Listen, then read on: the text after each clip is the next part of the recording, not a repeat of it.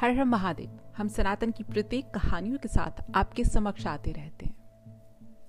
जैसे कि हमारे धर्म में हम बहुत ही पूजा, अनुष्ठान और जो हमें करना चाहिए, उसकी बातें करते हैं।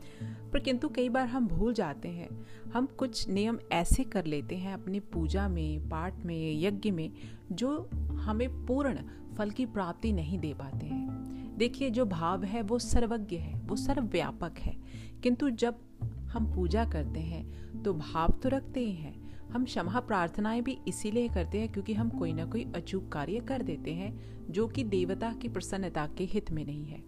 आज उन्हीं के बारे में बात करेंगे कि जो देव कार्य में कार्य नहीं करना चाहिए, जिससे हम अपनी पाठ और पूजा का स्वयं से पूर्ण लाभ प्राप्त कर सके, ऐसी कौन सी बातें हैं? मैं तहक आप सबका स्वागत करती हूँ। आइए शुरू करते हैं। सबसे पहले भैरव की पूजा में तुलसी कभी स्वीकार्य नहीं होती है। भोजन प्रसाद को कभी लांगना नहीं चाहिए। देव प्रतिमा देखकर अवश्य प्रणाम करें। आप कहीं भी हैं, अगर आप यात्रा कर रहे हैं, आप देवता या मंदिर को देखते हैं तो अवश्य प्रणाम कर कर आगे ना चलिए। किसी भी कोई भी ऐसी वस्तु जो दान दक्षिणा दाएँ हाथ से देनी चाहिए, बाएँ हाथ से ना दीजिए। एकादशी, अमावस्या, कृष्ण चतुर्दशी, पूर्णिमा, व्रत तथा श्राद्ध के दिन जो दाढ़ी बनाते हैं या नाखून काटते हैं, वो कार्य नहीं करना चाहिए। बिना यज्ञोपवीत के या शिखा बंधन के जो भी कार्य एवं कर्म किया जाता है, वह निष्फल है। ऐसा मैं नहीं, ऐसा हमारे वेद और शास्त्र कह रहे हैं। शंकर जी को बिल्भपत्र विष्णु जी को तुलसी, गणेश जी को दुर्वा, लक्ष्मी जी को कमल बहुत प्रिय है। शंकर जी को शिवरात्रि के सिवाय कुमकुम कभी भी नहीं चढ़ाते हैं। शिव जी को कुंद, विष्णु जी को धतूरा, देवी जी को आख तथा मदहार और सूर्य भगवान को तगर के फूल कभी नहीं चढ़ाने चाहिए। अक्षत देवताओं के को तीन बार, पितरों को एक बार धोकर चढ़ाए जाते हैं। एक हाथ से कभी भी प्रणाम नहीं करना चाहिए। सोए हुए व्यक्ति का कभी भी चरण स्पर्श नहीं किया जाता है। बड़ों को प्रणाम करते समय उनके दाहिने पैर पर दाहिने हाथ और उनके बाएँ पैर पर बायां हाथ से छूकर ही प्रणाम करते हैं। जब करते समय जीभ या होठ को नहीं हिलाना चाहिए। उसे अपांशु जब कहते हैं। इसका फल सौगुणा फलदायक हो जाता है। जब करते समय दायने हाथ को कपड़े या गौमुखी से ढककर ही करना चाहिए। मतलब कि आपकी जो माला जाप है, वह किसी अन्य के द्वारा नहीं देख, देखनी चाहिए। जबकि बाद आसन के नीचे भूमि को स्पर्श कर नेत्रों से लगाना चाहिए। संक्रांति, द्वादशी, अमावस्या, पूर्णिमा, रविवार और संध्या के समय तुलसी तोड़ना बिल्कुल निषिद्ध है। दीपक से दीपक को पूजा घर में कभी नहीं जलाना चाहिए। यज्ञ, श्राद्ध एवं काले तिल का प्रयोग करना चाहिए, सफ़ेद तिल का नहीं। शनिवार को पीपल पर जल चढ़ाना चाहिए। पीपल की सात परिक्रमा करनी चाहिए। परिक्रमा करना इस प्रकार से श्रेष्ठ रहता है। नए बिल्व पत्र अगर नहीं मिल रहे हैं तो आप पुराने बिल्व पत्र को धोकर पुनः चढ़ा सकते हैं। विष्णु भगवान को चावल, गणेश जी को तुलसी, दुर्गा जी को सूर्य नारायण दुर्गा जी को सूर्य नारायण जी को बिल्व पत्र, बिल्कुल चढ़ाए नहीं जाते हैं। पत्र, पुष्प, फल के मुख नीचे कर कर नहीं चढ़ाना चाहिए। उसे उत्पन्न होते ही, उसे जैसे वो उत्पन्न होते हैं, उसे वैसे ही देवता को अर्पण कर देना चाहिए। बिल्व पत्र उल्टा करके डंडी तोड़कर शंकर पर चढ़ाई जाती है। पान की डंडी का अग्रभाग तोड़कर चढ़ाया जाता है। सड़ा हुआ पान या पुष्प कभी भी देवता को नहीं चढ़ाया जाता। गणेश जी को तुलसी भाद्र शुक्ल चतुर्थी को ही चढ़ती है। इसके बिना गणेश जी को तुलसी नहीं चढ़ती है। पाँच रात्रि तक कमल का फूल कभी बासी नहीं होता है। दस रात्रि तक तुलसी का पत्र बासी नहीं होता है। सभी धार्मिक कार्यों में पत्नी को दाहिने भाग में बिठाकर धार्मिक क्रियाएँ संपन्न की जाती है। पूजन करने वाला ललाट पर तिलक लगाकर ही पूजा करें। पूर्व विमुख बैठकर अपनी बाई और घंटा, धूप तथा दाहिनी और शंख जल पात्र एवं पूजन सामग्री रखे। घी का दीपक अपने बाएँ तथा देवता को दाहिने ओर रखें। एक एवं चावल पर दीपक रखकर प्रज्वलित करें।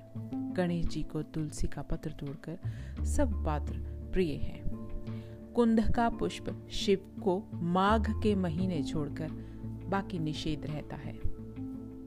बिना स्नान किए जो तुलसी पत्र तोड़ते हैं, उन्हें देवता भी स्वीकार नहीं करते हैं। रविवार को दुर्वा नहीं तोड़नी चाहिए। केतकी जो पुष्प हैं, शिव को नहीं चढ़ाना चाहिए। केत की पुष्प से कार्तिक माह में ही विष्णु जी की पूजा अवश्य की जाती है। देवताओं के सामने प्रज्वलित दीप को बुझाना नहीं चाहिए। शालिग्राम का आवाहन तथा विसर्जन कभी नहीं होता है। जो मूर्ति स्थापित हो, उस, उसमें आवाहन और विसर्जन नहीं होता है। तुलसी पत्र को मध्यम से बाद ही ग्रहण किया जाता है। पूजा करते समय यदि गुरुदेव, ज्येष्ठ व्यक्ति या पूज्य व्यक्ति आ जाए तो उनको उठकर प्रणाम करना, उनकी आज्ञा से शेष कर्म समाप्त करना ही सही रहता है। मिट्टी की मूर्ति का आवाहन और विसर्जन होता है और अंत में शास्त्र विधि से गंगा में इसका प्रवाह किया जाता है। कमल को पाँच रात, बिल्वपत्र को दस और तुलसी को ग्यारह रात शुद्ध करके पुनः पूजन कार्य में लिया जा सकता है। पंचामृत में यदि सब वस्तुएँ प्राप्त हो, ना हो सके तो केवल गाय का दुग्ध से स्नान कराने के मात्र से पंचामृत जन्य फल प्राप्त हो जाता है। शालिग्राम पर अक्षत नहीं चढ़ता है। लाल रंग मिश्रित चावल चढ़ाया जा सकता है। हाथ में धारण किए पुष्प तांबे का पात्र तथा चंदन और चर्म पात्र गंगा जल अपवित्र कर हो जाते हैं। पिघला हुआ घी और पतला चंदन नहीं चढ़ाना चाहिए। प्रतिदिन की पूजा में सफलता के लिए दक्षिण अवश्य चढ़ाइए। आसन, शयन, दान, भोजन, वस्त्र, संग्रह, विवाह। ये विवाह के समय में शीख यहाँ पे शुभ मानी जाती है।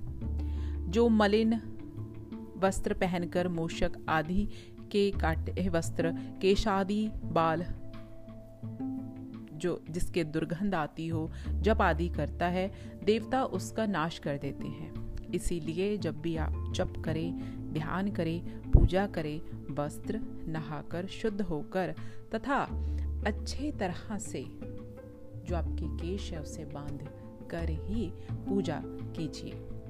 मिट्टी, गोबर को निशा में और प्रदोष काल में गोमूत्र ग्रहण न करें। मूर्ति स्नान में मूर्ति को अंगूठे से ना रगड़ें।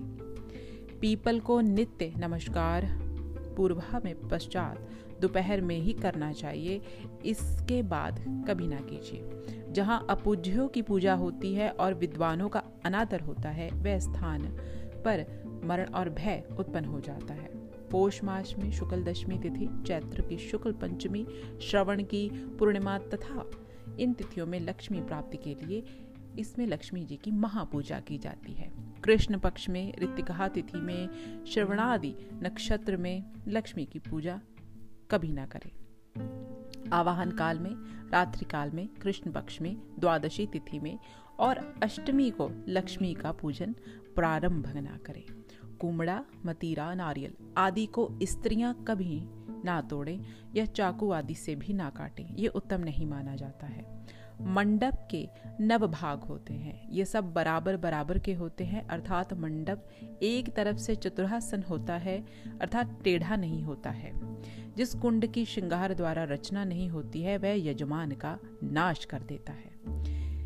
इन 21 वस्तुओं को सीधे पृथ्वी पर रखना वर्जित है। ये वस्तुएँ पृथ्वी की ऊर्जा से अवस्थित करती हैं और उस स्थान को अशुभ बनाती है। सबसे पहले मोती, सिप्पी, शालिग्राम, शिवलिंग, देवी मूर्ति, शंख, दीपक, यंत्र, मणिक्य, हीरा, यज्ञसूत्र, फूल, पुष्पमाला, जपमाला, पुस्तक तुलसी दल कर्पूर, स्वर्ण गरोचन, चंदन, शालिग्राम और स्नान कराया अमृत जल पूजा पाठ करते समय कुछ गलती हो जाती है तो अंततः पूजा के अंत में एक मंत्र अवश्य बोलना चाहिए, जिससे हमारी पूजा का संपूर्ण फल हमें प्राप्त हो सके।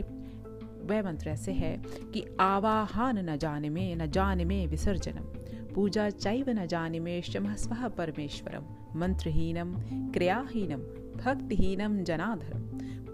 यत्यह पूजितुम मया देवम परिपूर्णम तदस्त में इसी के साथ हम आगे के पॉडकास्ट में आपसे दोबारा संपर्क करेंगे। तब तक के लिए हर हर महादेव, स्वस्थ रहिए, खुश रहिए और मस्त रहिए।